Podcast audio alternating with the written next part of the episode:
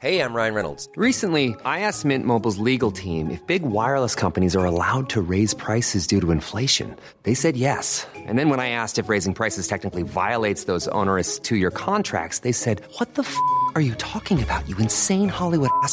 F- So to recap, we're cutting the price of Mint Unlimited from $30 a month to just $15 a month. Give it a try at mintmobile.com slash switch. $45 upfront for three months plus taxes and fees. Promo rate for new customers for limited time. Unlimited more than 40 gigabytes per month. Slows. Full terms at mintmobile.com.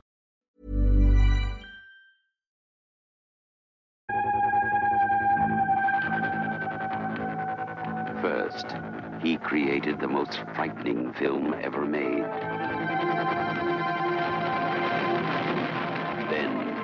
He took his unique vision of terror one step further.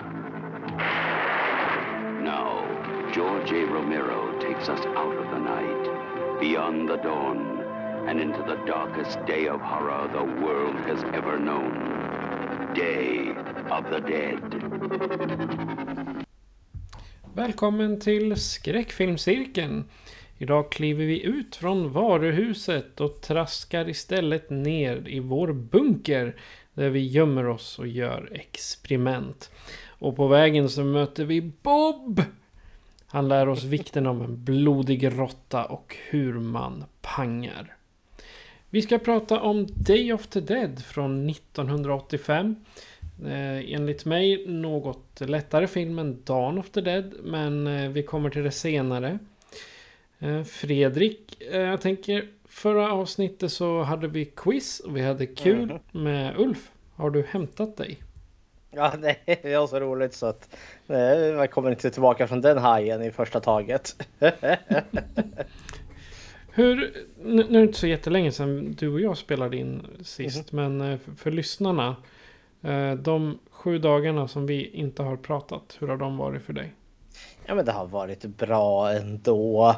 Eh, det har varit lite bråda. Jag har varit hos veterinären med min älskade lilla katt. Eh, men hon börjar bli gammal nu, 15 år, still going strong. Men eh, ska man göra så gammelkattskollen och så hittar de förändringar eller blåsljud på hennes hjärta där. Och då blir ju alldeles, alltså pappa hjärtat blir ju alldeles förskräckt. Så nu tidigare idag har vi varit hos veterinären här. Eh, Man kunde konstatera att det var förändringar på hjärtat. Men man, hon kan då eh, med, med hjälp av medicinering och lite kärlek och omsorg så kan hon nog få leva ett långt och värdigt liv ändå. Så ja. Då så. Jag har haft det fullt upp. Jag har en släkting som är nyopererad så jag är... Eh, vad ska man säga? Tillfällig personlig assistent. Jag har varit, varit iväg typ varenda dag, till och med mina lediga dagar. ja. Jag tror aldrig jag åkt, eh, sett så mycket olika människor när man står och väntar på bussen. Det finns verkligen de här stressen och en del som kommer, fan jag kom alldeles för tidigt till busshållplatsen. Och står där, trampar och tittar på telefonen och tittar och så... Då, då har jag börjat med att jag tittar på dem och så tar jag en stor klunk ur min kaffetermos. Termosmuggen den är, den är ett måste på morgonen nu för mig. Nåväl, vi ska prata zombies idag och vi ska prata Day of the Dead. Den tredje Romero-filmen i Mhm. serien. Men innan dess så tänkte jag vi kan prata lite om vad vi har sett sen sist. Jajamensan. Har du något skoj att komma med? Jag har sett två filmer här. Eh, det var lite på... Eh, eller nu vet jag inte, har jag pratat om den här för innan? Mysteriet i Slack Bay. Det kan jag ha gjort. Nu vart jag Nej, osäker. i- inte med mig i alla fall. Ah, ja, nej, men jag såg den på inrådan av en, en god vän här som heter Simon. Eh, ja, liksom tycke och smak för lite så här, lite mer originella filmer.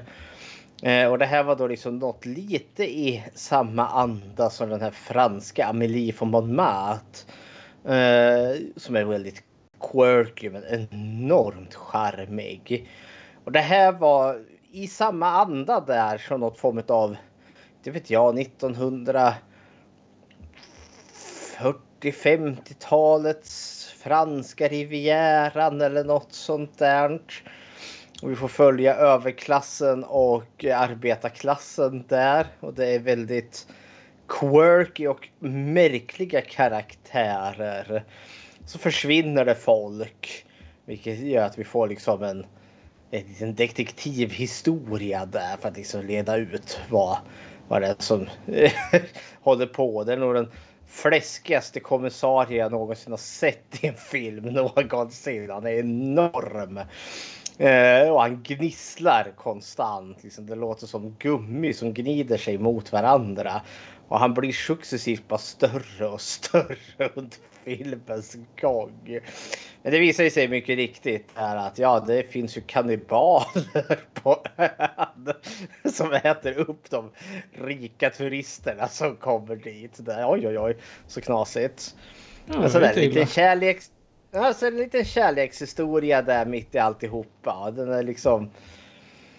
Eh, det, det var just det där, det där, eh, för det var verkligen den Amelie från Montmartre-charmen. Och sen kom kannibalerna och det liksom holy hell vad hände här? För det är också så här liksom det bara introduceras. Ja men här har vi en gryta med liksom armar och ben som sticker ut och så ett gäng barn som sitter och äter. Och det är verkligen så gory glory. Det är liksom ingen så här hoppsan, hej liksom lite lite så här lite eh, gömt skymundan. Nej, här var det avhuggna kroppsdelar som minderåriga barn satt och slaskade på. Alltså bara, wow, vad hände här? Men det är ingen gårfest någonstans utan det var en märklig ton till sig. Det är lite som Amelie från Montmartre blandades ihop med någon skräckfilm där. Men det är ingen skräckfilm heller. Men, ja, märklig sak. Men jag är glad att jag har sett den. Alltså jag, jag, jag kan bara tänka mig folk som kanske jobbar som guider där. Liksom. Ja, här har ni våran eh, lilla lusthus. Här kan ni sitta och dricka ert morgonkaffe. Här borta serveras frukosten. Eh, där borta har ni matsalen. Ja, just det. Innan vi fortsätter. Vi har eh, kannibaler på ön också, bara så ni vet. Den är- känslan jag får efter din beskrivning. Ja, men det är lite för det är arbetarklassen som äter upp överklassen där och det är lite roligt. De har ju perfekt sätt att göra av med sig för finfolket måste ju över eh, flodbädden där i Slack Bay. Eh, och eh, fint folk kan ju inte göra grovarbete själv så när de ror över dem eh, passar de ju på det när de är halvvägs ute på floden och knockar dem med åran där. Sen är det rakt ner i grytan. Den andra filmen jag har sett, det har varit lite en sån här återigen nostalgi egentligen. För det var någon sån här gammal VHS-kassett jag hade back in the day som heter Kilimanjaros förbannelse. Originaltiteln är väl In the Shadow of Kilimanjaro. Eh, gjord, jag vill säga 85-86 där någonstans.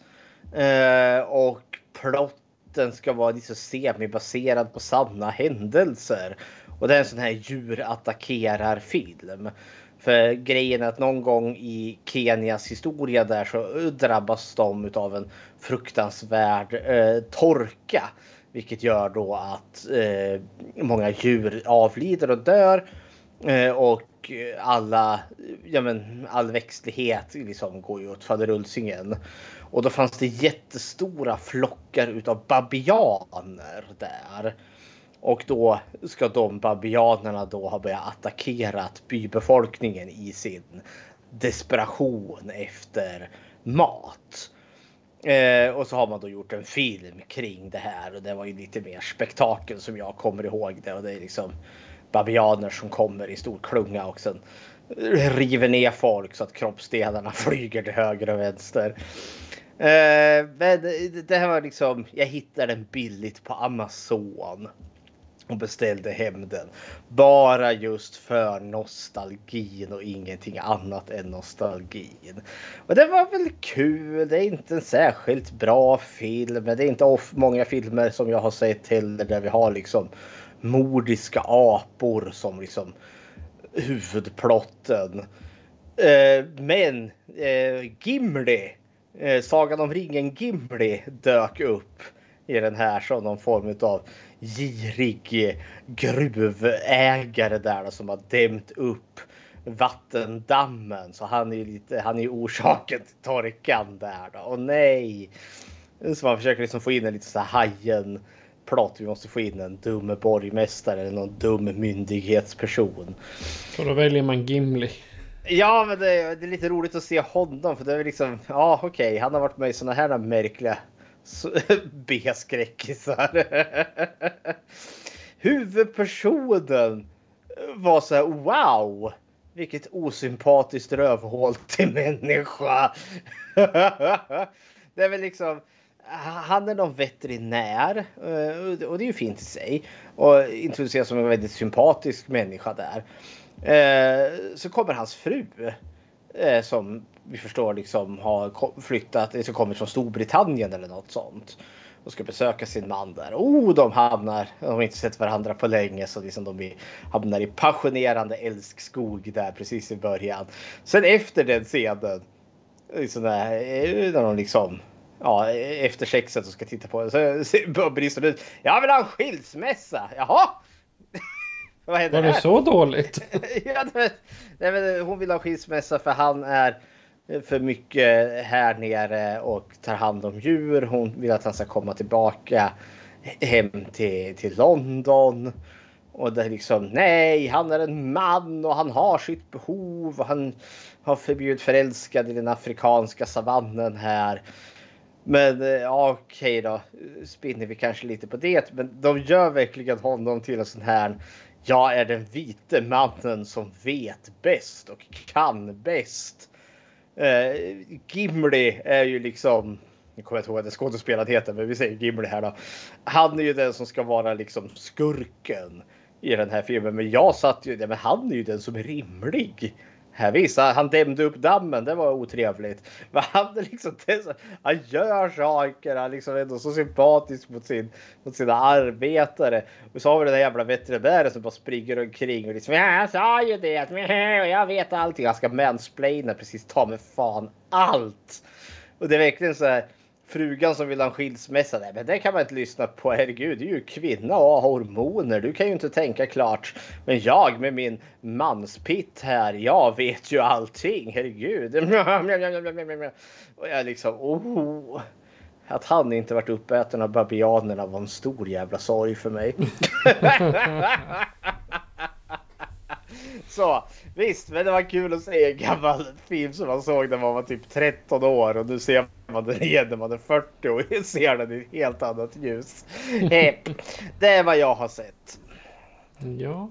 Eh, jag har kollat färdigt på säsong 6 av eh, Fear the Walking Dead. Vilket är eh, den, den slutade i början på 2021. Och den är avklarad och den slutade med ett trefrontskrig för eh, huvudrollerna. Eh, Ena fienden var en galen sekt eh, och så var det ett psykopatiskt barn från den förra skurken. Och ett kärnvapenhot.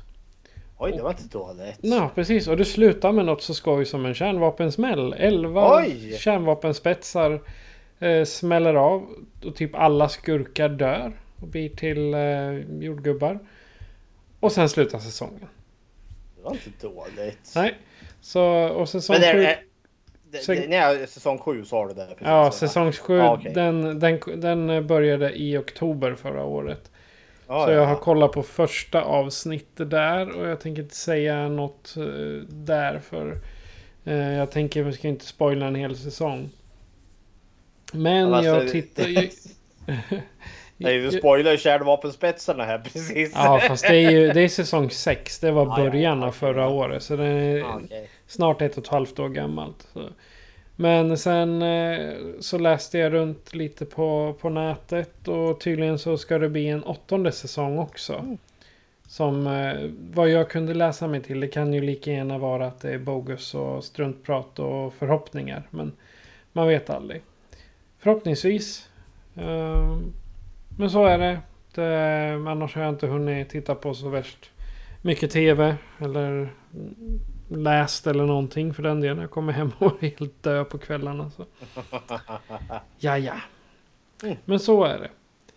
Eh, vi, har, vi är inne på den tredje filmen i Romeros eh, legendariska Living Dead-trilogi. Fast den är inte en trilogi, det är väl en kvadrologi kanske? Jajamensan. Ja. Så jag tänkte vi ska gå över till Day of the Dead från 1985. Och här kommer en trailer. There have to be survivors in Washington. Oh, my. They have more sophisticated shelters than this one. There have to be people in those shelters who know about us, who know where we are. With no radio contact, they'll come looking for us. I said shut up! They can be tricked into being good little girls and boys. The same way we were tricked into it on the promise of some reward to come. What the fuck is wrong with you people? They're dead! They're fucking dead, and you want to teach them tricks? They have to be rewarded, Captain. Why else will they do what we want them to do? I don't want them to do anything but drop over!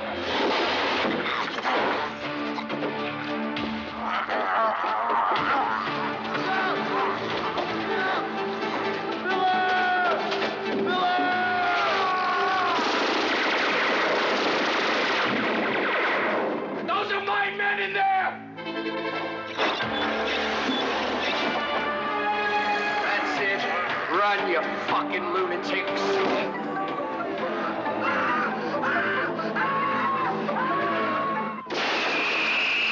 George A. Romero's Day of the Dead, the most eagerly awaited day in horror film history. De levande döda härjar nu över hela jorden och endast små grupper av människor har överlevt. En grupp med vetenskapsmän och militärer gömmer sig i en bunker i Florida. De försöker komma i kontakt med andra överlevande men finner sig dessvärre ganska ensamma i denna nya miljö. Det är plotten till Day of the Dead från 1985. Regisserad och skriven av eh, George A. Romero. Eh, vad är dina initiala tankar om den här Fredrik? Mm, Day of the Dead. Uh, som sagt, jag kom ju över alla de här i ett svep. Det som var trilogin innan han gjorde de fyra, eller de ytterligare tre filmerna till. Eh, så jag såg ju de här i ganska tät följd. Och jag som jag, min personliga favorit har alltid varit Day of the Dead. Eh, dels för att det är märkbart högre budget på den här filmen. Eh, men, och tonen är också jäkligt annorlunda. Eh, men det är både positivt och negativt med den här filmen. Mer så än vad jag har med kanske Dawn of the Dead. Eh, men jag, jag har en viss förkärlek för den här filmen. Men den är betydligt mer alltså somber i tonen.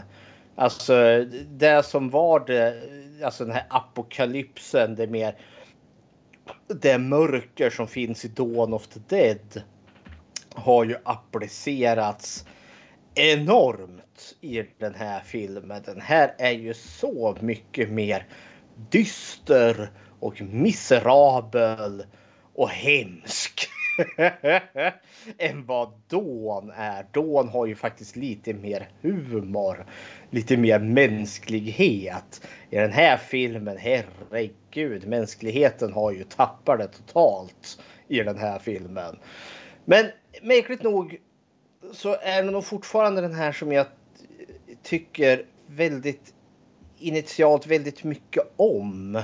Jag gillar också att de spinner lite lite mer förståelse till zombierna i den här filmen. Även om zombiesarna inte är i fokus utan det är ju människorna. Men jag, jag är kluven för den här. Den är fortfarande en av mina personliga favoriter. Eh, men den är inte utan sina flås helt klart. Ja, det är mina initiala tankar. Eh, Day of the Dead hade jag svårt att ta på allvar. Eller ja, säg någon zombiefilm som är lätt att ta på allvar. Men eh, jag tyckte den var lite mer oseriös än vad Dawn of the Dead var. Men eh, här kommer det ju också det här dubbelbottnade att ja, seriös. Är det någon zombiefilm som är seriös egentligen? Men oavsett vilket så jag, jag tyckte att Day of the Dead var... Den gick emot det här vad zombies är. Det vill säga köttätande människomonster. Som, ja, antingen att man... Eh, ja, eh, så, någonting som vi dödar eller flyr ifrån. Det är där jag tänker när jag ser zombies. Men just det här att gå, gömma sig i en bunker och sen försöka lära zombiesarna någonting. Och visst, det har sin lilla charm där. För, men jag tycker nah, det är mest roligt. Särskilt med Bub. Liksom, eller Bob. Ja. Nej, Bub är det. U, Bub, U. ja. Och jag sa Bob, Bob i början, men han får väl släppa mig och säga det jag heter Bub. Ja. Nej men det, jag hade svårt att ta Day of the Dead som en så kallad seriös film. Eh, inom zombiegenren. Utan jag var mera på att Dawn of the Dead var mera den här. Nu har jorden gått under, nu måste vi eh, gömma oss någonstans. Day of the Dead, jorden har gått under, ingen levande.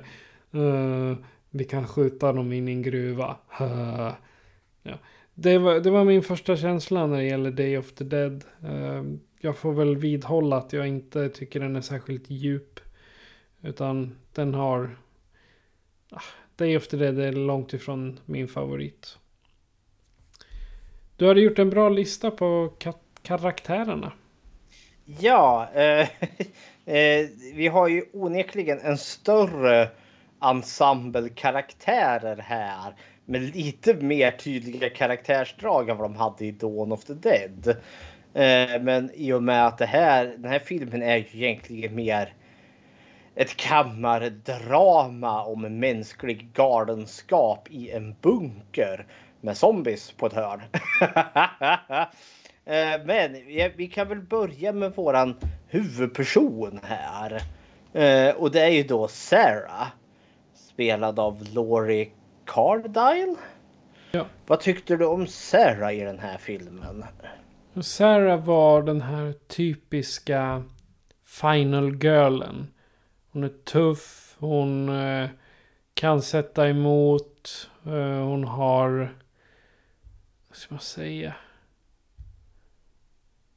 Det, det hade varit på engelska She got some balls. Så att säga. Mm -hmm. För det är, i slutändan är det ju hon som är hjälten. Så att säga. Eh, och jag anser att ja, jag anser att hon är en hjälte rakt igenom hela filmen. För det är liksom när någon av soldaterna fuckar upp det då är det hon som ger dem en liten smäll på näsan och skärp dig nu, nu du är soldat för fan. Typ så. Det är mina, det, det är vad jag tänker på henne. Eh, och sen samtidigt att Laurie Cardile är relativt okänd. Jag har aldrig sett henne i någon annan roll. Mer än just Day of the Dead. Vad tycker du? Ja men Sarah här är... Jag håller med om att Final Girl-tropen finns ganska stark hos henne. Hon är... Uh, hon är ett väldigt, väldigt starkt kvinnoporträtt i den här om man nu jämför med de kvinnor vi har sett i tidigare i Night of the Living Dead med Barbara där och sen Helen hette väl hon eh, frun där i källaren var ju väldigt passiva karaktärer. Eh, sen hade vi, vad heter hon, Marg, eh, Margot hette hon väl eller Mar, eh, Mar, eh, Francine hette hon, Francine. Eh, i, eh, i, i, i Dawn. Eh, som var onekligen en starkare karaktär som, eh, och som man gjorde en grej av att hon skulle vara mer aktiv. Men filmen visade henne aldrig att vara aktiv. Sarah däremot är ju en väldigt aktiv och drivande faktor och hon känns som att hon är ju. Hon försöker liksom hålla ihop det här sjunkande skeppet som är det här liksom forskningsstationen. Eh, för om jag förstod det rätt så alltså, det, det känns som att de vart utskickade hit från Washington om jag tolkar det för de har haft kommunikation med Washington förstår vi. Och det har de inte haft på ett bra tag. Och de hade ju då i uppdrag att lösa alltså den här zombie, alltså forska på zombisarna och se om de kunde lösa det här på något vis och vänster. Man får känslan av att det här är gjort medan staten kanske fortfarande finns. Men nu har väl staten gått under tolkar jag det. Och hon är väl den liksom. Alltså det här har hafsats ihop på extremt kort varsel. Eh, ordrarna har väl varit lite diffusa. Eh, men hon och nu liksom allt håller på att liksom explodera här i bunkern. Men hon, jag upplever att hon försöker ändå så vara den som håller allting flytande. Men hon är också, för hon är en riktig jävla boss lady. Hon låter ju sig inte skrämmas utav de här soldaterna. För soldaterna är ju ganska så vidriga, många av dem. Som också är liksom kanske det av en anledning för de står verkligen på, på knivsägg där. Och har liksom. Eh, ja, hipp som havet. Hon har väldigt mycket motgångar. Hon har en make där som. Eh, liksom är på gränsen till mental kollaps om man inte redan har kollapsat i posttraumatisk stress här. Men hon försöker ändå så hela tiden få det här liksom skeppet att vi måste hålla ihop, vi måste hålla ihop. Och vi förstår liksom att hon är väldigt akademisk, eh, liksom allt var, byråkratisk, var och ting på sin plats. Liksom. Eh, eh, eh. Vi måste skriva upp, vi måste ha ordning, vi måste ha reda. Hon är liksom ordningen i kaoset. Men alltså det är ju ett förlorande slag hon kämpar. För det, alltså det, det, det är kört redan från start. Det är väl kanske lite som är tonen i den här filmen. Liksom att det här, eh, det går inte. Apokalypsen har gjort sitt. Alltså mänskligheten har gått under. Men hon är ändå så någonstans där och försöker hålla ihop det. Men jag tycker hon, hon, hon är badass. Hon låter sig inte skrämmas utav soldaterna och de är vidriga. Hon försöker också hålla jämna steg med våran, våran doktor Frankenstein här. Uh, och han är ju också vansinnig. Ah, nej, jag gillar Sarah. Jag gillar Sarah jättemycket. Som sagt, för de kvinnor som vi har haft tidigare har varit ganska, eh, vad heter det, antingen passiva eller rena liksom våp. Och nu tog han i för kung och fosterland och gav oss en actionhjältinna här. Men hon är typ den här filmens Ben. Om man jämför med Night of the Living ja. Dead. Det är typ det hon är. För visst, hon är en forskare. Men hon kan skjuta och eh, samtidigt så säger hon till dem att ja, men fan skärp er nu annars så skjuter jag er. Ungefär så. Hon, hon, är, hon är inte riktigt lika våldsam som Ben. Alltså hon, eh, hon är ju mer... När hon väl idkar våld. Då är det ju verkligen i självförsvarssyfte. Ben mördar ju. Han skjuter ju. Vad heter han? Harry. Harry Cooper där. Som är helt obeväpnad och inte kan försvara sig. Eh, men eh, nej, alltså hon... Ja, nej, men hon är... Jag, jag gillar henne. Jag gillar Sarah med, hon, hon, kanske inte är en sån rolig karaktär. Men det är ju lite. Alltså det som är problemet med The Final Girls. Det brukar ju alltid vara liksom den inom situationstecken den nyktra karaktären. Den som liksom got her shit together. Laurie Strode, lite musigare, harigare karaktär. Hon är inte så harig den här personen. Men hon är liksom inte heller liksom en bundle of joy. Det är inte, det är inte Lynda som totally liksom älskar livet här. Totally. Så, nej, men jag, jag är förtjust i Sarah. Eh, vi nämnde ju hennes make där, eller åtminstone som jag tolkade hennes make, sambo, pojkvän. Miguel heter han som har fått han som har kollapsat här. Eller A- Anthony DeLeo Jr. heter ju Ja. skådespelaren. Också en sån här ni- nisse som knappt har gjort några filmer. Mhm. Men jag tänker att det går nästan igenom med alla de här. Det är inga stora namn överhuvudtaget. Vad tyckte du om stackars Miguel? Jag tyckte han var... Hade det varit på typ 70, 60, 70-talet då hade man sagt att han var hysterisk. Mm. Eller egentligen, eh, han- nu är han ju egentligen helt som man inte ska vara. Det vill säga ma, man up. Typ. Så vill, vill de ha honom. Men han, eh, ja, jag har lite svårt att sätta honom någonstans. Jag, jag får liksom bara upp hans, när han sitter och kramar geväret och jag kan inte längre. Så. I... Han är ju, han är ju, han är ju knäckt. Det här är ju med, alltså han har ju ha, hans liksom väsen, hans mänsklighet har krossats utav apokalypsen. Alltså han är eh, och han, lider utav posttraumatisk stress. Liksom hela han är han är trasig. Eh, och jag känner också, och jag vet inte om det är något statement här. Återigen med Romero och hans statement. Ibland kan man ju tolka in saker som han inte ens kanske hade tänkt. Alltså männen, de här soldaterna. Det är ju extremt så här, toxic maskulinitet hos dem. Det är ju väldigt liksom muskelmän som är stora, starka, man ska slåss och det är väldigt liksom. Det är väldigt grabbigt, det är väldigt liksom känslostört.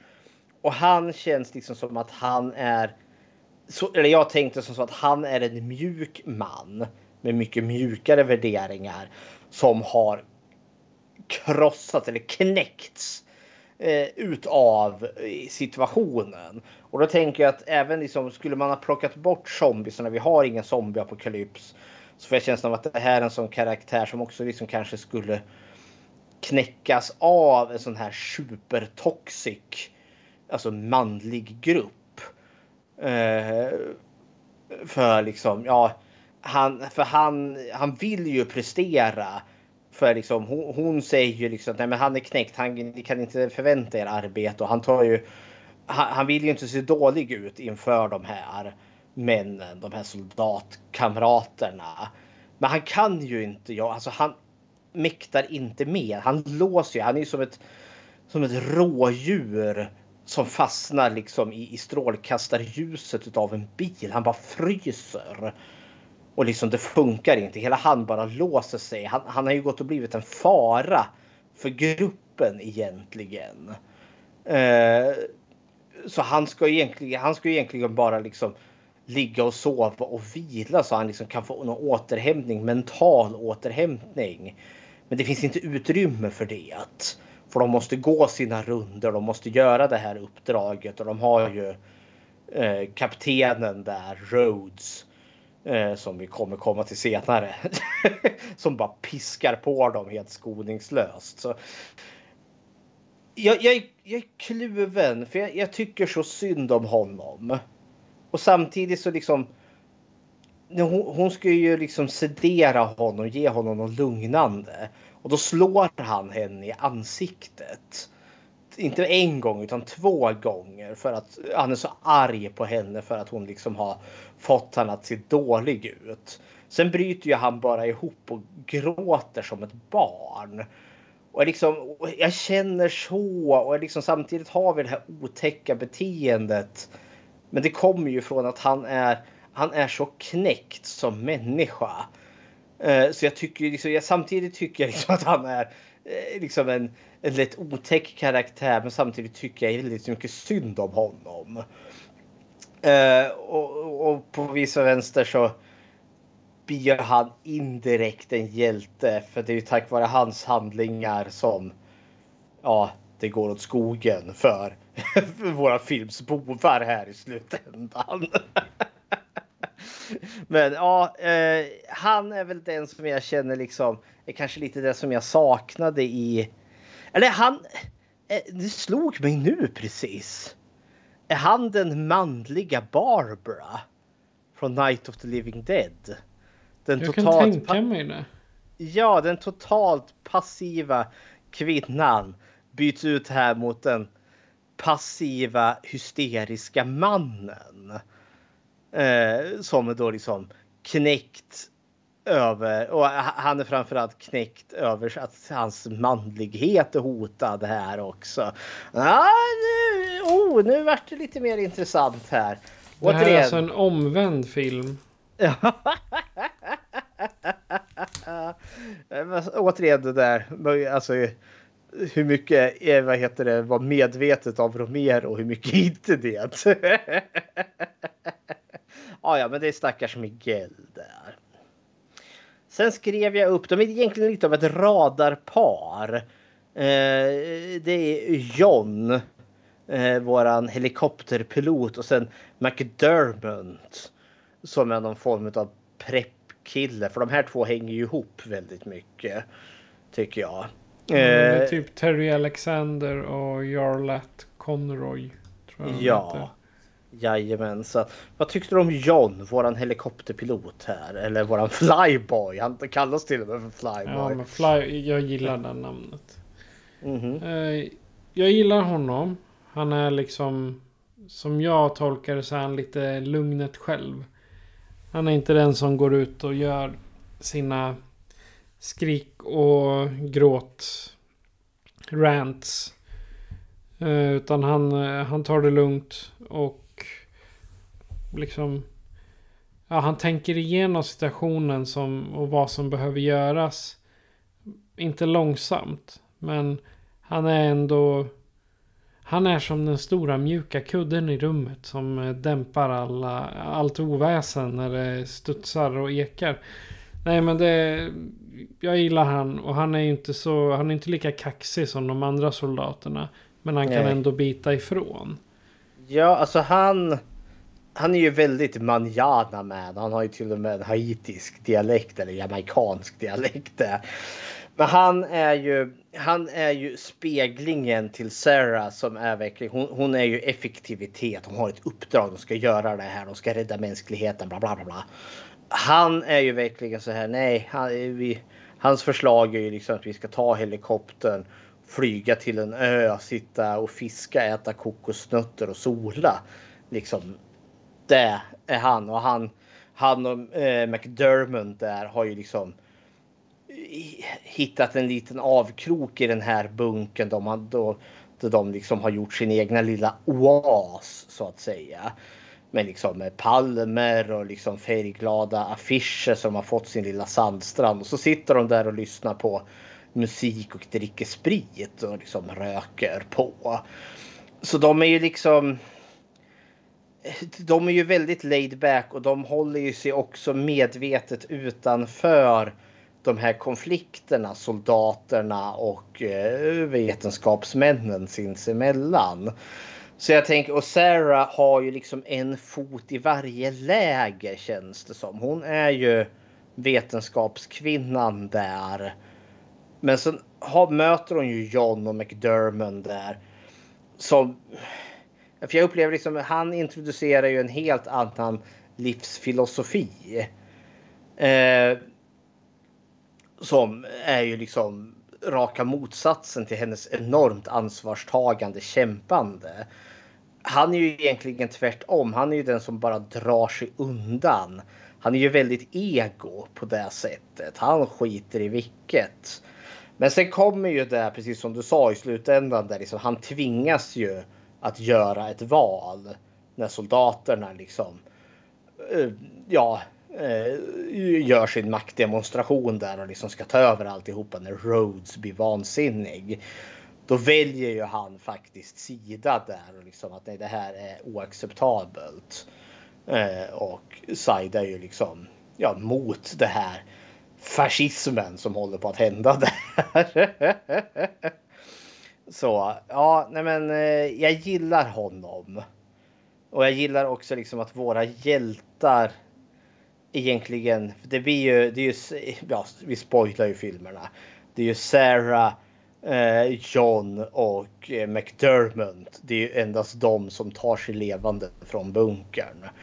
Och det är ju typ de enda karaktärerna som är trevliga. Alltså man hejar på dem från första början.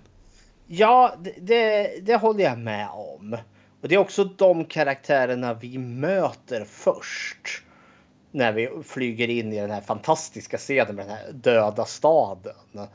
Eh, när de letar efter överlevande. Eh, så ja, hepp. Alla andra karaktärer som kommer här framöver. Eh, det är lite mindre sympatiska karaktärer. Men jag undrar där när de flög över den staden hur de gjorde för att det skulle vara tomt på folk. Men jag tror nog att de har lyckats. Alltså det här är ju verkligen. Shit vad jag älskar den här scenen. Eh, kan ju bara prata om den lite kort här nu. Men alltså. Eh, Dawn of the Dead hade ju de här liksom tomma, vad heter det, parkeringsplatserna. Som, liksom, som fick liksom bli den här illustrationen för att samhället är tomt och nu finns zombiesarna här. Det här är ju veckan då vi verkligen har en tom stad eller åtminstone får illusionen av en tom stad. Alltså jag kunde ju inte låta bli att tänka på The Walking Dead säsong 1 när de är i Atlanta är det väl. Eh, och de går där. Och liksom, för jag känner liksom, oh det är ju det här är ju verkligen det som Walking Dead har tagit inspiration från sen.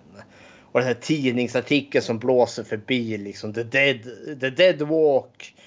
Vilket jag tror är en sån där som hommage som finns med i Walking Dead också.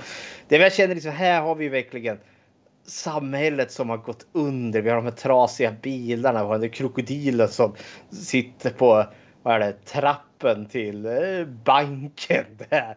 Och sen när alla, när alla levande döda kommer. Det är verkligen en zombiehord. Och det är så awesome för det är verkligen, det är inget CGI. För det var ju liksom 85 hade man inte tillgång till det. Så det är verkligen liksom ja, men typ 50 människor som kommer släpandes där längs en väg i zombieutstyrsel med välta bilar och allting. Åh, åh, mums, mums, mums. Jag tittade på IMDB. Jag kan inte säga om det stämmer men alla alla statister som var med i den här filmen fick en, en keps. Där det stod I played a zombie in Day of the Dead. En kopia av eh, det här... Eh, vad heter det?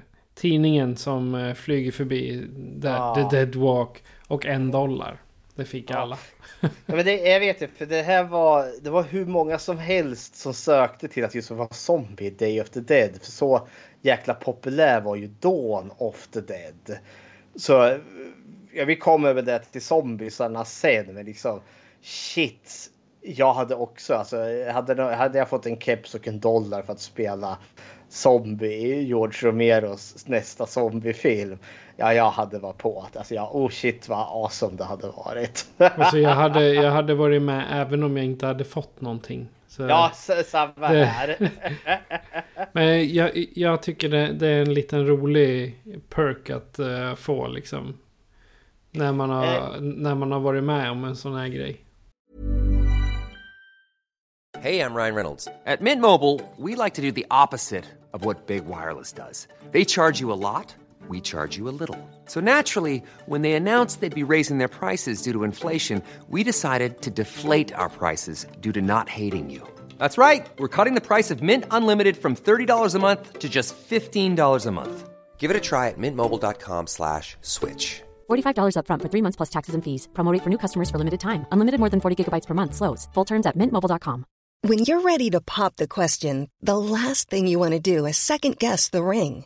At Bluenile.com, you can design a one-of-a-kind ring with the ease and convenience of shopping online. Choose your diamond and setting. When you find the one, you'll get it delivered right to your door. Go to Bluenile.com and use promo code LISTEN to get $50 off your purchase of $500 or more. That's code LISTEN at Bluenile.com for $50 off your purchase.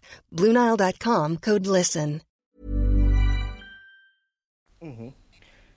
Tänker vi går tillbaka till karaktär. Jag tänker vi ska gå tillbaka till eh, vetenskapsmännen här. Alltså vi, vi utelämnar en del karaktärer för det blir lite för mycket här. Men eh, och här får vi väl dividera lite om han egentligen inte ska tillhöra hotet eller inte. Men det, det är Dr. Matthew Logan som också kallas då för Dr. Frankenstein. Richard Liberty. Ja, vad tycker du om Dr. Frankenstein i den här filmen. Alltså han är som en sån här konstig eh, professor. Liksom. Han beter sig som den här den stereotypa konstiga professorn som springer runt med sin eh, plufsiga frisyr och jag har hittat svaret. Och bara vi kan hantera dem. Eh, så, ja, så här, eh, ja men tänk dig Doc Martin, eh, eller så han heter, i Tillbaka till framtiden. Ja! Ja, eh, tänk dig honom fast eh, som en bio- biolog istället för tidsresande liksom. De- De har verkligen lyckats finna den stereotypa galna professorn liksom. Jaha. Ja, men jag köper, jag gillar Richard Liberty här. Alltså, det är en fröjd att se honom skådespela som eh, Dr. Logan eller Dr. Frankenstein. Och han är ju, alltså han är ju, han är galen rätt och slätt. Eh, vi förstår ju liksom att han är väl, vad heter det, the head scientist guy här då. Som ska leda och han, i original så var det väl liksom att de skulle hitta något sätt att liksom bataljera de levande döda med.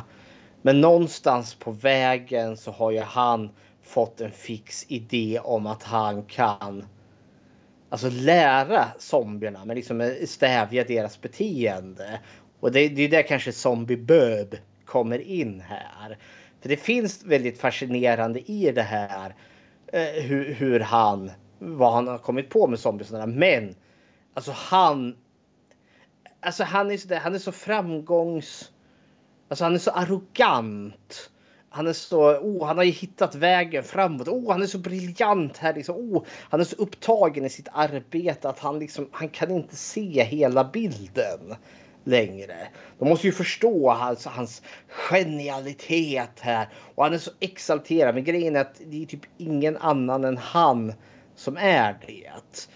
Eh, och det han liksom, det folk krävs att de måste göra för att hans forskning ska gå vidare. Det, det är ju det som har förstört den här gruppen totalt. Och han är liksom, han, han har inte förmågan att se det liksom. Men vi, vi har inte sovit på år och dagar här. Liksom folk går på sparlåga. Nej, men ni måste ut och jaga zombies till mig för jag behöver zombies till mina experiment där. Liksom, Åh nej. Vi förstår ju också sen att han han, han helgar ju liksom, han tar ju de som har dött. Vi har ju några eh, som soldater där som dör sen. Och vi förstår att han i, i hemlighet har släpat iväg liken och så skär han upp dem och matar till sina zombies. Och det är liksom... Det är så respektlöst, men han är ju liksom the for the science. Man måste ju förstå liksom att det är for the greater good. Och Han är lite som en seriemördare. Ja, fast han, han mördar ju ingen egentligen. Men samtidigt, ja, han experimenterar ju på de levande döda. Jag Eh. tänker me- mentaliteten är ju lite samma där. Ja, och vi får ju höra sen en ljudupptagning. När de spelar upp, de hittar liksom en, han, han loggar ju det han säger. Och då får vi ju höra när han misshandlar en zombie. Och han liksom säger, han står ju där och skriker. Eh, liksom. I'm sorry mommy. Uh, I will do that. I will not do that again mommy. Alltså han har ju onekligen så mommy issues. Han har liksom hade en elak mamma som gjorde saker mot honom när han var liten. Och nu tar han ut sin ilska och frustration på någon stackars zombie där. Man inser liksom, åh nej. Ah, det här är bara... Det känns illa.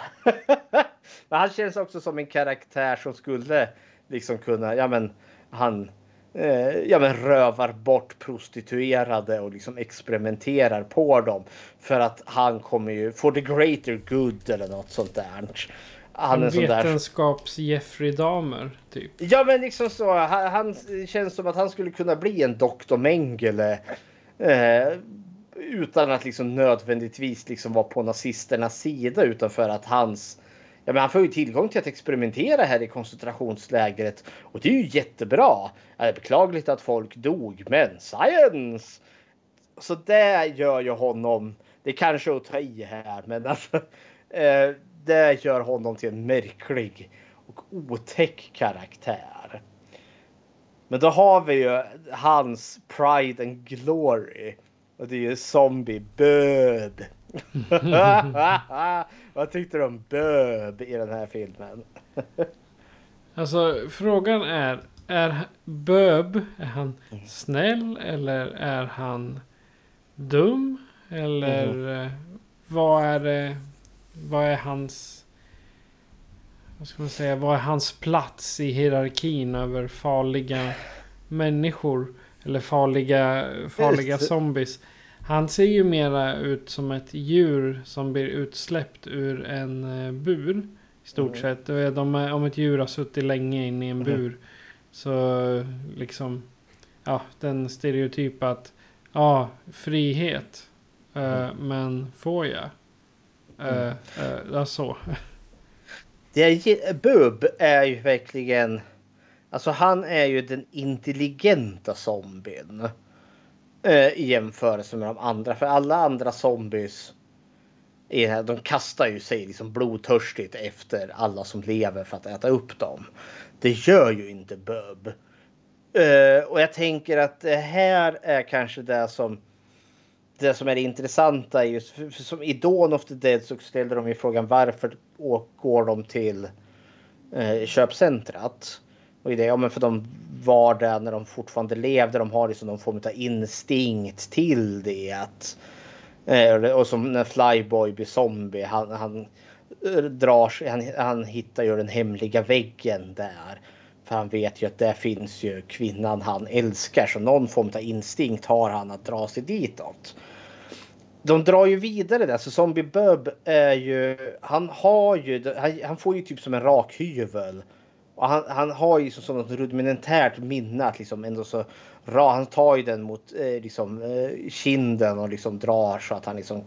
Kan, alltså det finns någonstans latent där. Och sen förstår vi att han var ju tydligen soldat. För när Rhodes kommer in eh, då eh, vad heter det, känner han ju igen liksom uniformen. Och förstår liksom att Rhodes är ju kapten och gör ju salut, eller honör heter det väl, mot honom. Eh, och eh, när han får en pistol så är, kan han då instinktivt hur den fungerar. För i när han fortfarande levde så har han gjort det här så mycket. Och jag gillade det här liksom att, ja men zombien vart lite mer mänsklig helt plötsligt och det gjorde zombien väldigt obehaglig. För Böb, alltså det, det blir ju som någon form av far och son relation mellan eh, Dr. Frankenstein och Böb. Eh, för det finns ju aldrig nå- någon gång, alltså Frankenstein där sätter ju hörlurar på Bub så han kan få lyssna på musik. Och då får vi ju enda gången, för han ska ju verkligen sätta lurarna på Bubs öron. Och då tar Bub hans hand. Och då tänker man, oh, då blir det en liten så här spännande scen. Kommer han bita honom nu? Men han gör inte det. Sen när Dr. Frankenstein dör och Bub hittar honom död. Då blir ju han förtvivlad. Han blir ju jätteledsen där. Och liksom. Det har vi liksom inte sett i någon annan film. Alltså vi har en zombie som faktiskt blir förtvivlad. Som liksom blir ledsen och liksom gråter ut sin förtvivlan. Och sen hittar en pistol. Och beslutar sig för att söka hämnd. På de som har dödat hans faders gestalt där då. Och jag tycker det är sjukt fascinerande. Sen vet vi ju, Land of the Dead kom ju sen. Och där har vi ju sjukt mycket mer intelligenta zombies. Och då tänker jag, det, det är segwayen över sig. Böb kunde ju lära sig. Gick han sen vidare och kanske lärde andra zombies. jag tycker Bub är en fantastisk, rolig, spännande karaktär. Eh, sen, sen är jag lite kluven på just den här den intelligenta zombien. Jag tänker Zack Snyders Army of the Dead där vi har med zombiekungen och drottningen. Det är verkligen en zombie som rider på hästar och skjuter vapen det är för intelligent på något vis och vänster. Alltså det är zombien som liksom har ett fungerande samhälle. Nej, ja, inte riktigt. Men precis som Ulf sa, zombien som ändå så kan som, kan liksom ta de basic verktyg. Det blir ganska obehagligt och Bub tycker jag är precis där vid gränsen. Det är liksom, han, han är lagom precis där intelligent. Men det är också bara han som är det. Och det är det jag tänker också som är galenskapen hos Dr. Frankenstein här eller Dr. Logan. Att visserligen om, ja, Zombie Bub är ju en fascination. Alltså han skulle ju kunna leva bland människor. Det är ju ett fantastiskt genombrott. Nu måste du bara göra det på resten utav mänskligheten. Vi har liksom några miljarder zombies. Och Nej. den där jorden eller horden som står utanför och försöker ta sig in på området. Ja, det är ju, alltså Bub känns ju som att han är ett undantag. Han är liksom den här, den udda zombien som hade någon form av intelligens. Och liksom, han kan inte vara standarden därefter. Och skulle man nu kunna gå och lära varenda jävla zombie. Det, det finns inte rimlig tid till det. Så jag tänker det är det som är galenskapen i Dr. Frankensteins experiment. Det är liksom, it's for not. Det, det är meningslöst i långa loppet. Så ja, hepp. Vad har vi härnäst? Eh, jag tänker vi har ju soldaterna men de får komma till hotet sen. Så vi kanske ska gå över till platsen. Ja. Vi är i en bunker. Mm -hmm. Vi, har ju, vi nämnde ju det lite. Vi, I början där så är vi ju i den här staden. Den här fantastiska introduktionen. Uh, för det är lite märkligt. För, för en film som heter Day of the Dead så spenderar vi typ 90% i en mörk bunker. det är väldigt lite ute vi springer i dagsljus här. Men ja, hepp hepp. Ja, det är faktiskt en eh, gammal gruva de har använt. Som nu används som eh, förvaring, eller då 85. Användes som typ lagerutrymme. Alltså den är ju väldigt klaustrofobisk den här filmen tycker jag. Man känner liksom hur instängda de är. Och framförallt när zombierna kommer in på slutet. Vilken jävla fälla det här är. För liksom, är du fast där och zombiesarna ramlar in, ja du körd och har ingenstans att ta vägen. Eh, på så sätt så är ju miljön mycket tråkigare än vad köpcentrat var i Dawn of the Dead. För det är väldigt liksom, ja men det är grått och det är vi är bunker, det vi har militärer, det är liksom. Det finns inget liksom. Det finns inget glatt i den här filmen. Det är grått och det är vitt ungefär. Och, och gruva, det är mörkt och grus och jord. ja.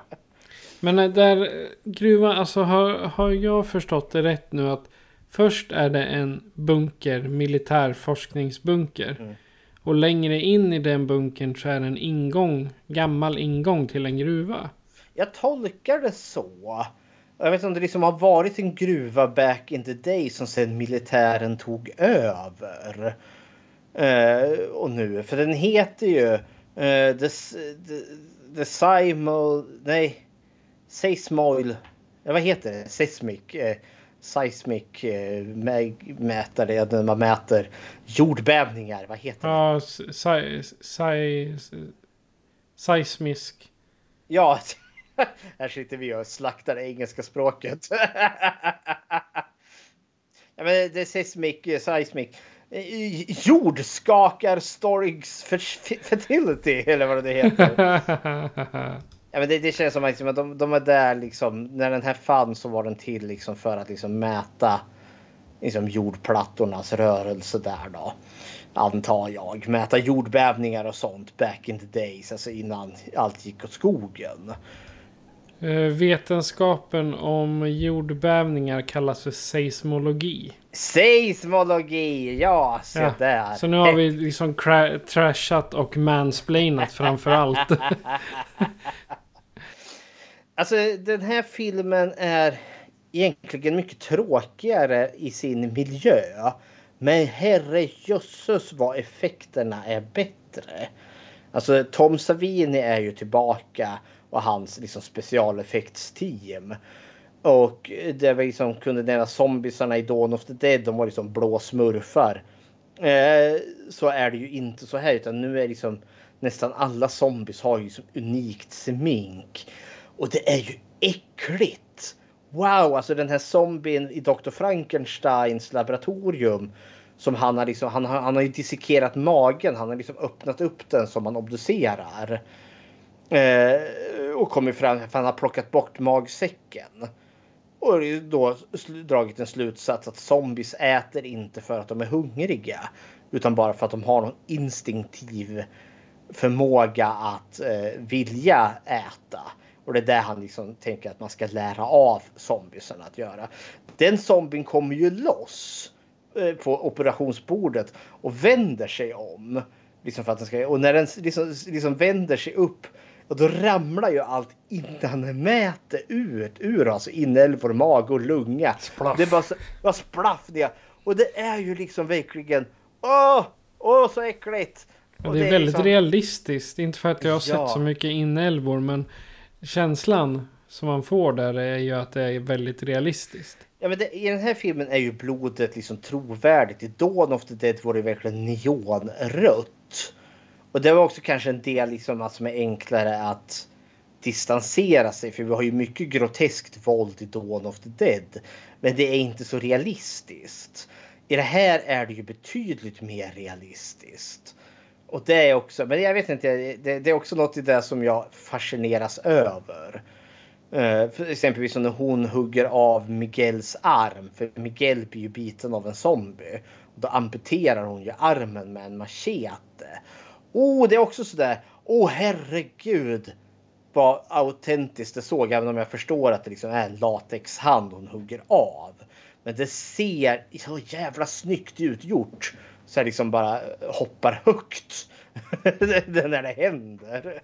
Det är ju Rick Grimes eh, amputerar ju någon hand, någons hand i eh, The Walking Dead också.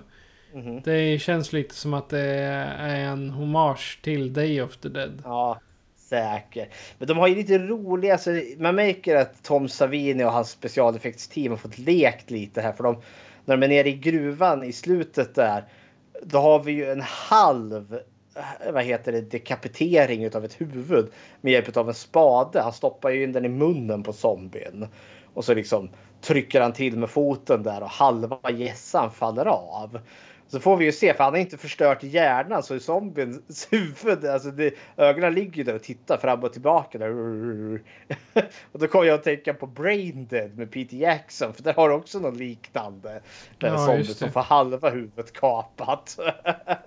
och ögonen går fram och tillbaka. Där. Men det är ju någon sån här eh, zombies som överlever och så... Eh, det är med i The Walking Dead att eh, någon kapar huvudet på en zombie och lägger i en låda. Och när man Ja. öppnar lådan så kan zombien fortfarande låta. Ja. Men det är bara problemet att när de kapar över halsen så klipper de väl stämbanden också. Jag har ju Det- inga lungor att dra ner luft i heller. Nej, Så- exakt. Så det är liksom...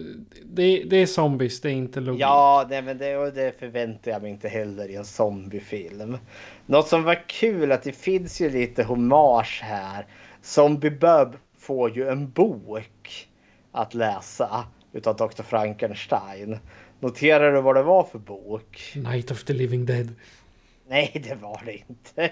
Det var Salems lot utav, med, Ja. av Stephen King. Det var Salems lot, ja jag vet. Men det hade varit kul om det var Night of the Living Dead.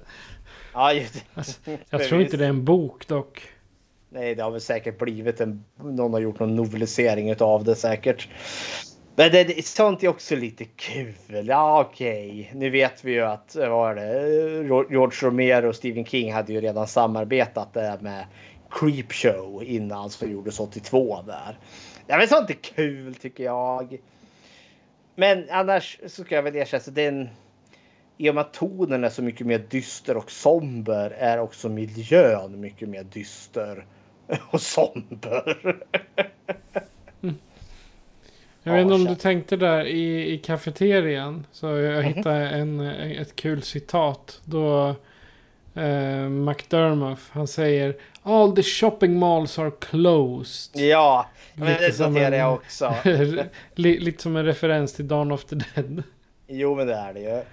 Ja, kära någon. Ska vi gå till hotet? Alltså hotet som jag upplever det. Självklart är det ju zombierna. Det är ju alltid det stående hotet.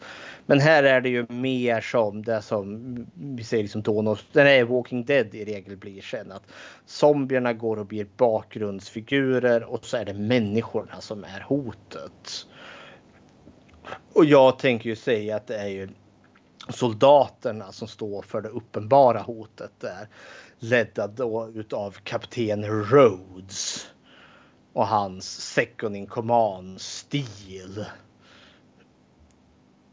Ja, kära, vad tycker du om Eh, vilken av dem vill du börja med? Rhodes som är ledaren eller Steel som är gonen?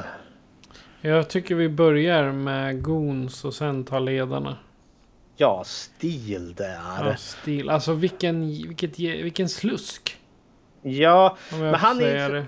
Ja, men han är också sån där. Han är, han är en stor man. Han är jättestor. Jag skulle nu få honom om han var liksom 1,95 eller något sånt där. Uh, och är liksom medveten om det. För han är liksom alfa typ. Men, och han är också verkligen det vi pratar om toxisk maskulinitet. För han går ju liksom bara osar testosteron. Uh, och han är ju också extremt jävla barnslig. Uh, och det är väldigt mycket liksom åh min kuk är så jävla stor alltså. och de, hans andra liksom cronies som är under honom som verkligen bara är liksom korkade pojkar egentligen som verkligen, verkar jättestor snopp där. Wow, wow, wow, wow, wow. Vi får ju någon scen senare med, med de här. De bara liksom bara slåss med varandra eh, för att de är så uttråkade. Bara liksom. Go at me bro, bro. Eh, och de är liksom. De är som barn. Hela jävla högen liksom skräniga, skröniga liksom eh, tonåringar egentligen. Stil, stil sticker ju ut i och med att han är verkligen, alltså han är högre i hackordningen här. Han är inte absolut högst. Och det finns någon del i han, för Rhodes eh, ger ju order till honom att skjuta Sarah vid ett tillfälle. Och då eh, tror ju han att det är på skoj så han sätter liksom upp liksom handen som, en, som en pistol och säger pang. Och så spänner ju Rhodes blicken i honom och säger du ska skjuta henne. Då inser han oj, du menar allvar. Men han är också villig att faktiskt göra det även om man ser liksom att oh, han blir lite obekväm.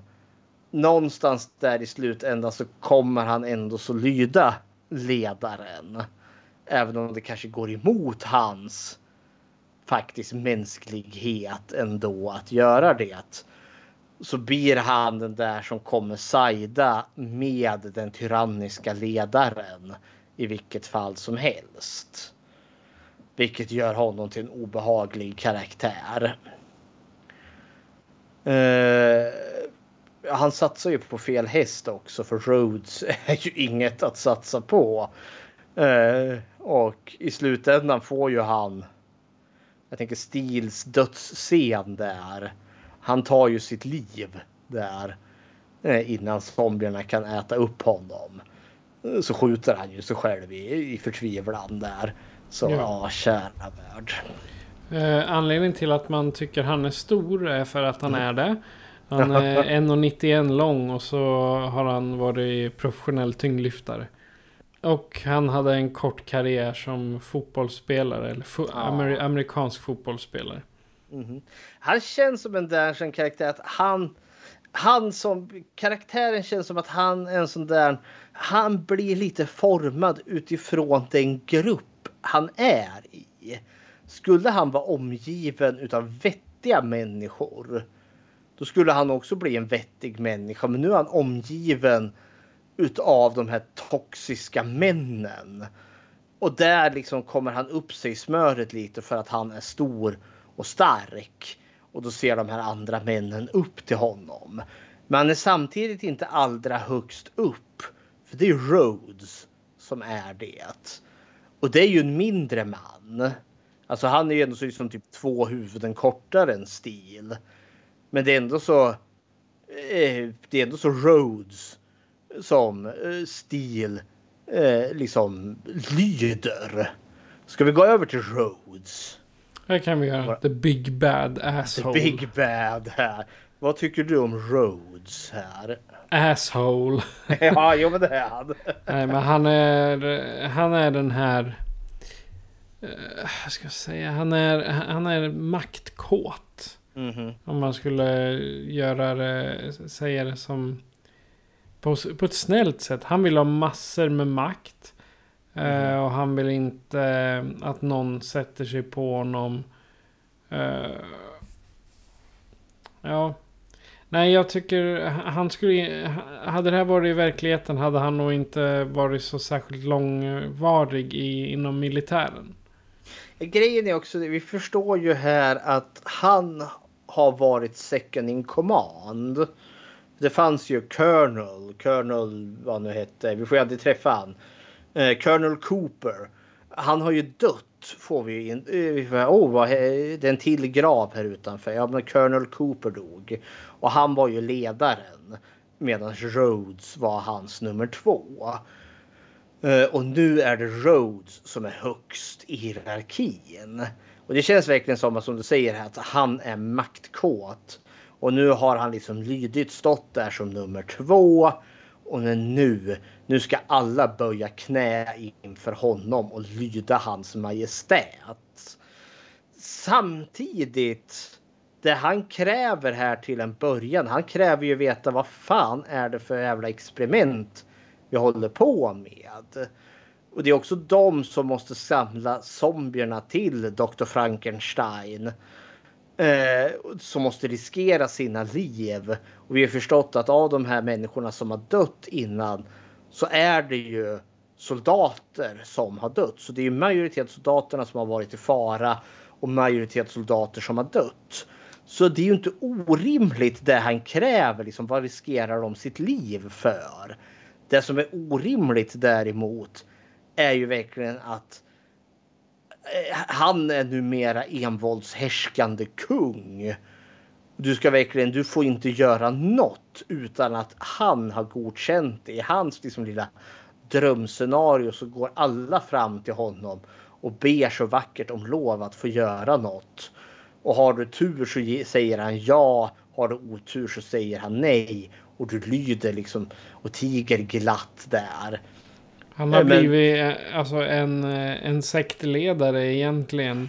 Med ett gevär som eh, inte vill lyssna på de som är kunniga. Utan det är han som gör reglerna liksom. Ja, och han är också, om man ska ta sektledarbiten, han är också sektledaren som inte har hela gruppen med sig.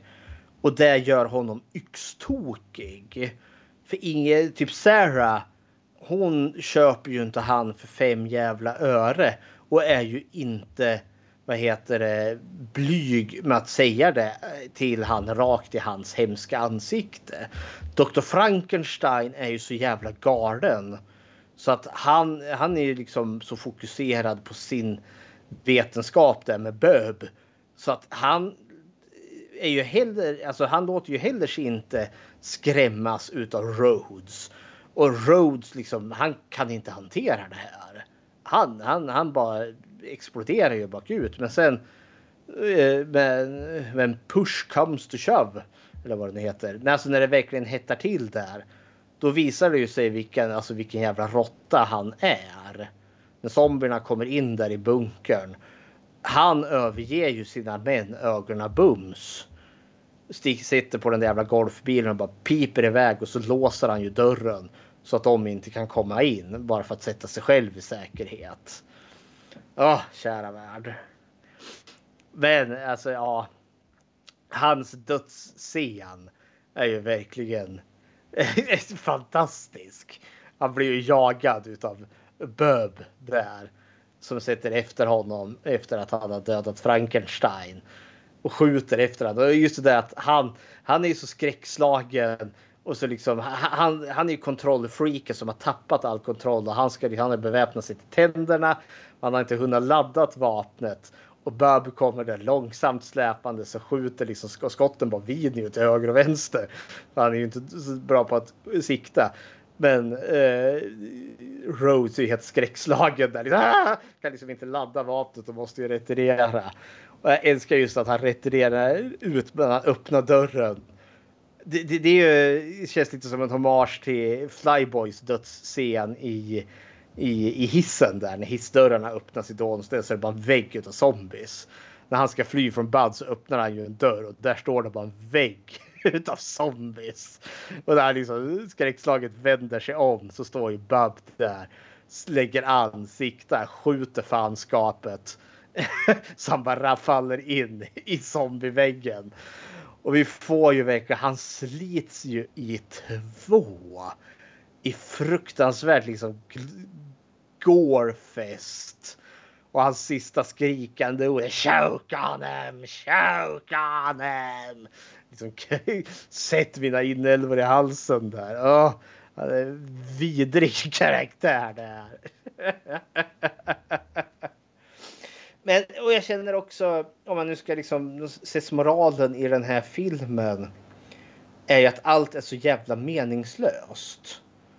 Allt det vetenskapsmännen gör, Dr. Frankenstein med, med Bub där.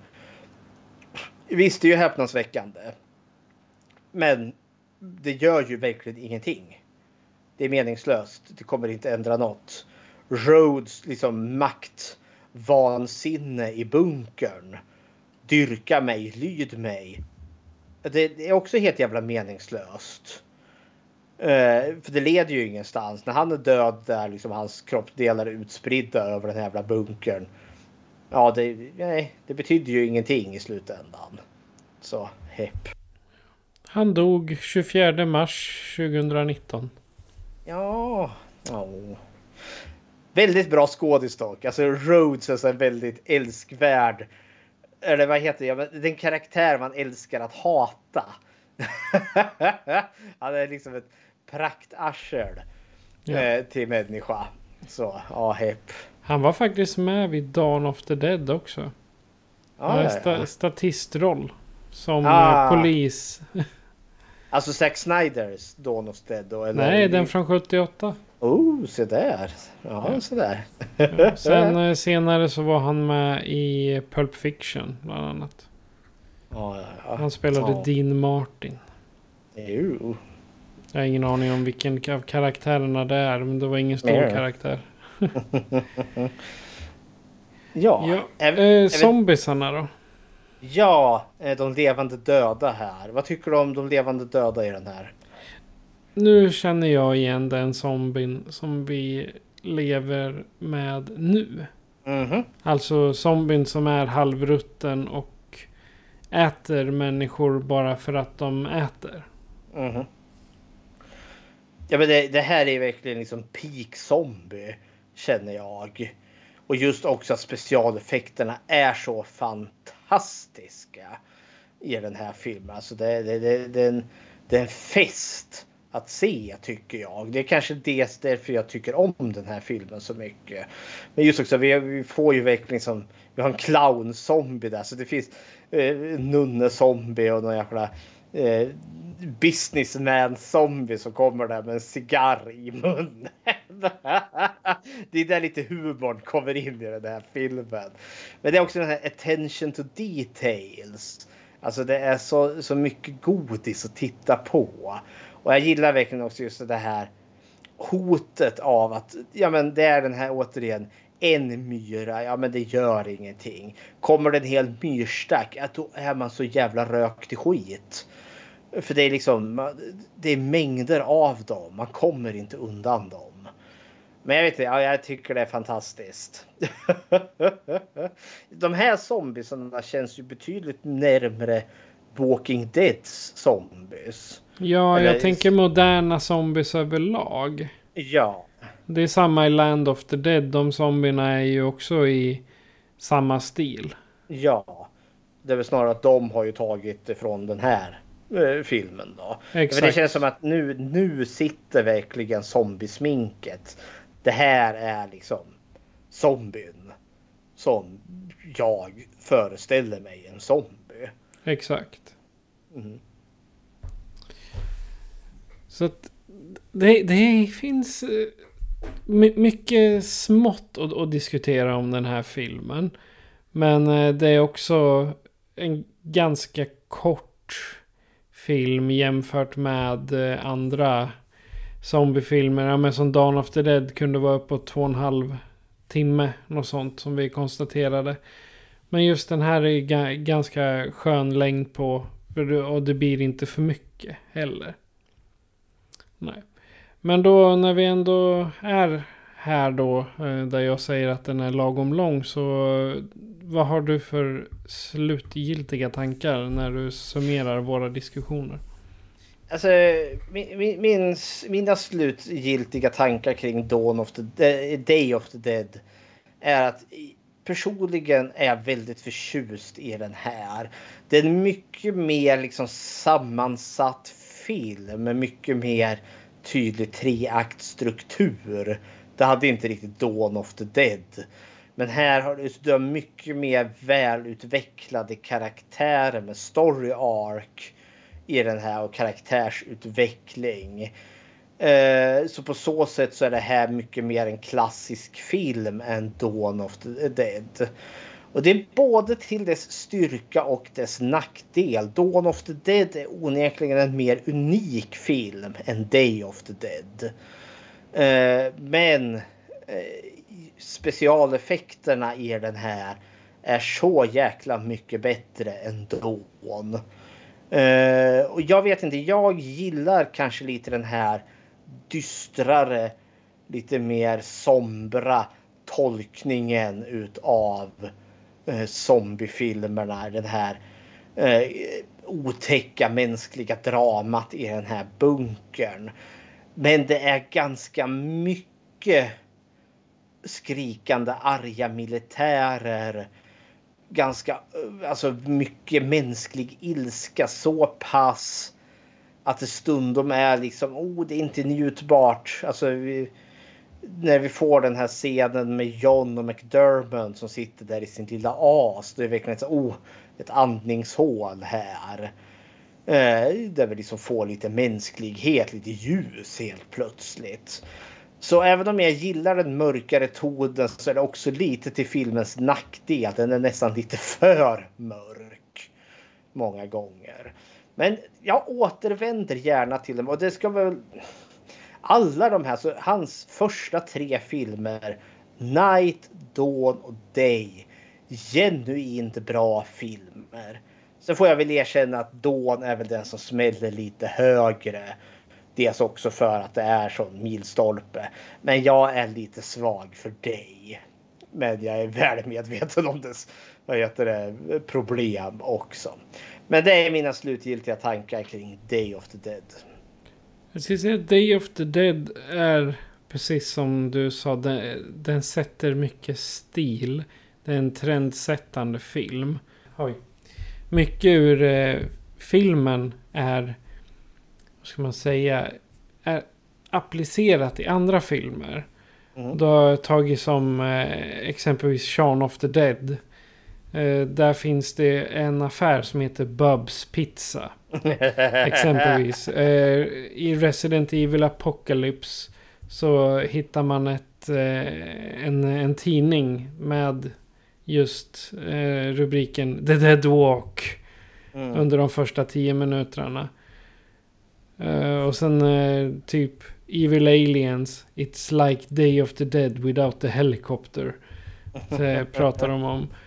Och ja, det är mycket sådana här saker som de säger i, eh, Day of the Dead som hamnar i andra filmer. Mm. Så jag, jag bläddrade på, på IMDB och de, de få som jag kunde utan till Det var x antal andra här om man säger så. Mhm. Men Day of the Dead är som sagt inte min favorit. Eh, Jag ger den kanske 3 av 5. Men det är mest för att jag föredrar eh, Night of the Living Dead och de nyare eh, filmerna. Så att, men man ser ju helt klart att att Day har haft en viss inverkan på framtidens filmer. Mhm. Men har du gjort något Bechteltest? Det har jag. Och det är om kvinnlig representation i film. Och vi för ju tesen att eh, skräckfilmer är de som är bäst på att representera kvinnor. Eh, eller åtminstone klara Bechteltestet bäst. Och frågorna är ju tre och det är ju ett, finns det eh, två eller mer namngivna karaktärer? Två, möter de någonsin varandra? Och tre, om de gör det, pratar om någonting annat än män. Eh, och eh, fråga nummer ett. Vi har karaktären Sarah. Och hon är den enda kvinnliga karaktär vi har. Så nej, Day of the Dead klarar inte Bechteltestet. Vilket är för jävla synd för liksom som sagt kvinnoporträtten i Night och Dawn har ju varit lite så här uh, uh, okej. Här får vi ju verkligen den stridande mest intressanta kvinnan någonsin i hans filmer än så länge. Och vi klarar inte Bechteltestet. Äh, skit också. Det, det är lite som, eh, säger Lara Croft. Mhm. Alla zombie fighter liksom. Ja, Lara Croft slåss ju mot monster också så ja, varför inte? Eh, men om du som lyssnare då har dina åsikter om eh, Day of the Dead. Eller bara vill säga hej. Så kan du göra så här för att kontakta oss. Skräckfilmscirkeln presenteras av Patrik Norén och Fredrik Rosengren. Produktion FPN Productions. Besök skräckfilmscirkeln.com för att hitta var du kan lyssna på oss, hur du kan stödja oss och hur du kan kontakta oss. Vill du diskutera filmerna i avsnitten är du välkommen att gå med i gruppen Skräckfilmscirkeln Eftersnack på Facebook. Tack för att du lyssnar.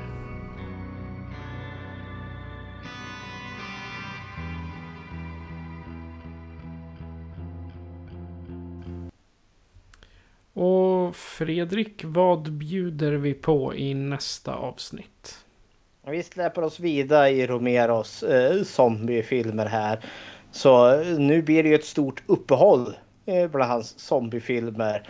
Och vi tar liksom klivet in i 20-talet med Land of the Dead. Och jag ska citera en av våra tidigare besökare. Och för den som inte kände igen det så var det Ulfs eh, eh, imitation av en eh, zombie. Jaha. Då säger vi hej då till Bub och hans pickadoll. Och eh, vi har egentligen bara en sak kvar att säga och det är att eh, jag heter Patrik. Och jag heter Fredrik. Du har lyssnat på Skräckfilmscirkeln. Adjö på er. Don't know me, baby, but I see you around. It might seem kinda crazy, but I'm just new in town. And now I wonder what you think if I said, hey, look, I'd like to get your number and a link to your Facebook. Now, if I tell you what a nice guy's supposed to, would that compel you not to scream when I approach you? You'll have to promise me you'll take this news calmly, but honestly, I'm sort of a zombie. I knew you'd be surprised, you can bet that I may not be alive, but I sure as hell ain't dead inside. What's with the shotty? I ain't wishing you harm. You see, I try to hold your hand, but I'm missing missing an arm, and brains are all I've eaten all week, it's true. But if my heart was still beating, it would be for you. So let me take you to Wendy's, you deserve it. Yeah, I'm a zombie baby, ain't nobody perfect. I'll chase you through the yard and all through the house into the dark. Oh, I wanna steal your heart and eat your brains. I've never been so true, but if my heart was still